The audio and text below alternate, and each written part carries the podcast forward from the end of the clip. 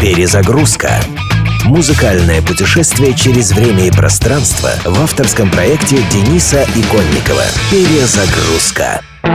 Привет, меня зовут Итайп. На здоровье. Это зажигательно бодрое, пусть и не очень грамотное приветствие, да более знакомо каждому, кто посещал российские дискотеки 90-х годов. Настоящее имя шведского музыканта, выступавшего под псевдонимом Итайп, Мартин Эриксон. Как это обычно бывает, в юности Мартин перепробовал различные стили и направления музыки, включая, конечно, мега популярный во все времена в Скандинавии тяжелый металл. Кстати, из своих металлических времен он прихватил в новый проект гитариста с барабанщиком. Благодаря косовороткам и длинным волосам, которых Итайп выглядел очень колоритно на фоне других групп стиля Евроденс. К танцевальной музыке Мартин пришел в начале 90-х через эксперименты с драм-машинами и синтезаторами, а вскоре этот стиль стал выходить на пик популярности. Эриксона заметили виднейшие шведские продюсеры Деннис Поп и Макс Мартин, и результатом их сотрудничества стал альбом 94 -го года Made in Sweden, занявший в Швеции второе место. Если бы в России существовали официальные чарты, в них он мог бы легко занять и первое. Во многом из-за песни Russian Lullaby, русская колыбельная, в начале которой и звучит это самое на здоровье. Многие иностранцы почему-то считают, что русские правила хорошего тона предписывают употреблять эту фразу как можно чаще.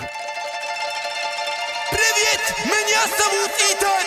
На здоровье! When the seas are rolling in, when the stars are shining clear, when the ghosts are howling near, when we sing the Russian lullaby.